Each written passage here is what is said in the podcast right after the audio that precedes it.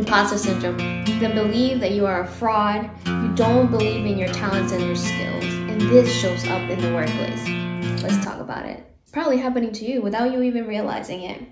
You're not trusting your instincts, you're not believing in your skills, you're not trusting your talents.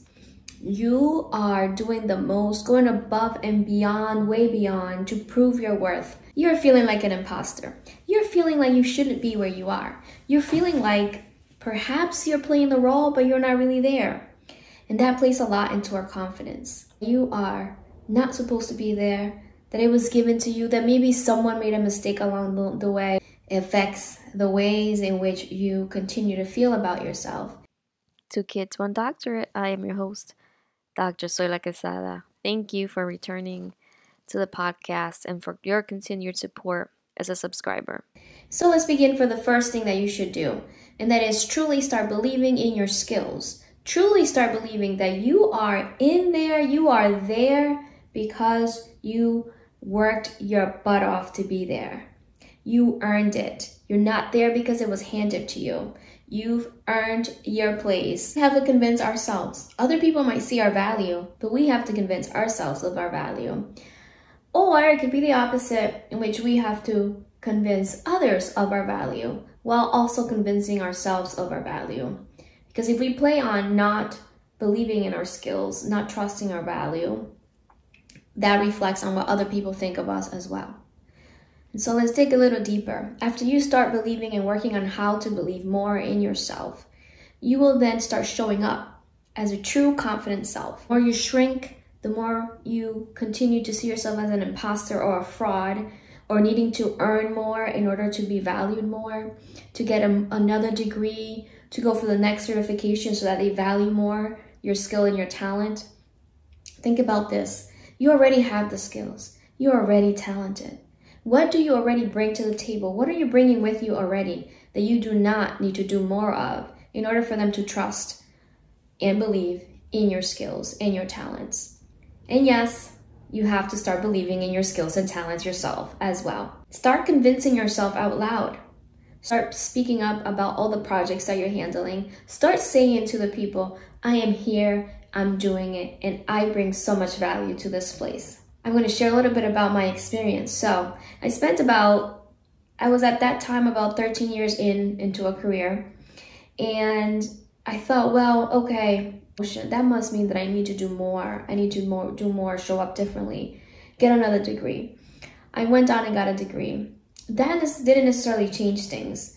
And I also changed locations of workplace. That necessarily didn't change things either. What did change inside of me though is that I changed careers. And what I what it did change for me is the belief in me, the no longer feeling like I'm an imposter, showing up understanding what my true gifts are and how I contribute to organizations. I thought I needed to get my doctorate because I was at a standstill in terms of, of uh, in my workplace.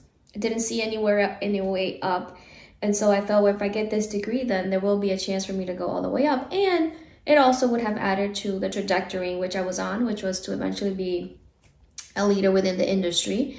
And oftentimes you are more respected when you have a doctorate before your name. So I went on to do that. It did not, though, change the ways in which I felt about myself at the workplace. It did not change the ways in which other people saw my value in the workplace. And that is because I was not showing up truly and fully confidently. I was not telling the people, I am worth it, I am worthy, I bring a lot of value to this organization. And showing them and telling them, all of the things that I have accomplished, all of the things that I was able to do for the people that I served and also for the institutions. Imposter syndrome causes you to question your place in that moment and whether what you're doing is worth your time or if it will really truly bring value to you. And so I was in this place, in this space when I was in my doctoral program in which I didn't think that it was going to bring me value. I didn't think it was going to do much for me. I didn't even want to be in the program you know midway because it, it became so challenging and i stopped believing in my skills and my talents and in my capabilities to actually get it done that i mentally gave up and then after I became a doctor. It wasn't until maybe a few months down that I felt comfortable being called doctor because this is what imposter syndrome is as well. Even after you've earned the place at work, even after you've earned a degree, even after you've earned a certification, even after you've earned it due to your experience, there's still a piece of you, a part of you, that feels like that still was not enough and there's still more to do. And you also uh, have difficult time holding on to your title and focusing on truly what you've done and the value that you already have and the worth that you have because you've already done it.